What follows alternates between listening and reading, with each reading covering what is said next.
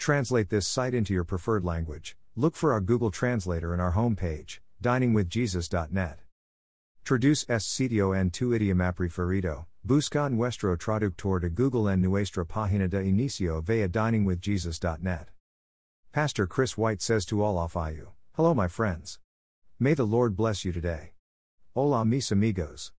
Que el Señor los bendiga. Repentance is an important topic in the New Testament. John the Baptist's message was repent, for the kingdom of heaven has come near. Matthew 3 2, see also Mark 1 15 and Luke 3 3, 8.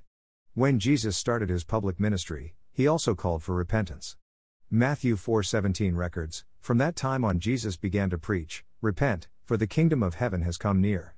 Jesus says of repentance, I tell you that in the same way there will be more rejoicing in heaven over one sinner who repents than over 99 righteous persons who do not need to repent. Luke 15:7. In Mark 6:12, the disciples also went out and preached that people should repent. This preaching continued in Acts. Peter preached to Jews, repent, then, and turn to God, so that your sins may be wiped out, that times of refreshing may come from the Lord. Acts 3:19. Paul preached to Gentiles. In the past God overlooked such ignorance, but now he commands all people everywhere to repent. Acts 17:30. And later he testified, I have declared to both Jews and Greeks that they must turn to God in repentance and have faith in our Lord Jesus. Acts 20:21. And, similarly, first to those in Damascus, then to those in Jerusalem and in all Judea, and then to the Gentiles, I preached that they should repent and turn to God and demonstrate their repentance by their deeds. Acts 26:20. As demonstrated in the passages above, repentance is an important part of an initial response to the gospel, but it is also an important part of the life of the Christian. Writing to the church at Corinth, Paul says, Now I am happy, not because you were made sorry, but because your sorrow led you to repentance. For you became sorrowful as God intended, 2 Corinthians 7 9. To the church at Ephesus, Jesus says, Consider how far you have fallen. Repent and do the things you did at first, Revelation 2 5. Even though repentance is extremely important, there is no scripture passage that explains what repentance means or how to do it. This is probably because repentance is not an inherently theological word. When people heard the command to repent, they knew what it meant because it was a normal word with a normal meaning. Essentially, repent means to change one's mind about something, Thayer's Greek lexicon, metanoeo. Of course, when a person has a change of mind about something, the result is a change of behavior as well. If a driver is headed south on a highway and suddenly realizes that he is going the wrong direction, he will then get off at the next exit and head in the opposite direction. He has repented, he has changed his mind about the direction he should be driving. If he realizes he is going the wrong direction but decides to continue on without making any changes, he has not really repented. He has, by his actions, shown that he is just fine with the current direction of travel. In the New Testament, repentance is associated with a change of mind about sin. Saying, sorry, being sorry, or even feeling sorry are not the same as repenting. A person can feel emotionally sorry for something without addressing the underlying issue. Godly sorrow brings repentance that leads to salvation and leaves no regret, but worldly sorrow brings death. 2 Corinthians 7:10. Judas felt great remorse over what he had done to Jesus, but he did not repent. Instead, he committed suicide. Matthew 27:3-5. Peter also felt great remorse over his denial of Christ. Matthew 26:75 but in his case it did result in genuine repentance and a change of direction, as later he boldly proclaimed Christ in the face of persecution. See Acts 4.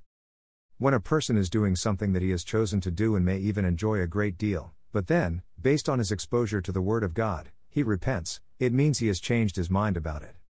The repentant person comes to believe what she once loved is wrong and that she should stop doing it. In accepting the gospel, repentance is the flip side of faith. It is possible that someone can become convinced that what he has been doing is wrong and then attempt to mend his ways and he may even succeed. But if such a person does not place his faith in Christ and the righteousness he provides, then he is simply trusting his own moral reformation. Biblical repentance is the recognition that we are helpless to save ourselves, it is turning from sin and to the one who paid for it and can forgive it. So, how does a person repent? Like faith, repentance is a response to the work of God, who convicts and convinces a person that he is in error. In Acts 11:18, the Jewish believers praised God, saying, "So then, even to Gentiles God has granted repentance that leads to life." 2 Timothy 2:25 highlights the same thing. Opponents must be gently instructed, in the hope that God will grant them repentance leading them to a knowledge of the truth. These verses indicate a tension between God's work and human responsibility. We gently instruct sinners in the hope that this intervention will be the means that God uses to bring them to repentance. It is the truth of God's word lovingly and accurately presented that God uses to bring about repentance. If a person is having an extramarital affair, he or she may know or believe that it is morally wrong. However, repentance that results in a genuine change of mind would cause the adulterer to cut off the relationship.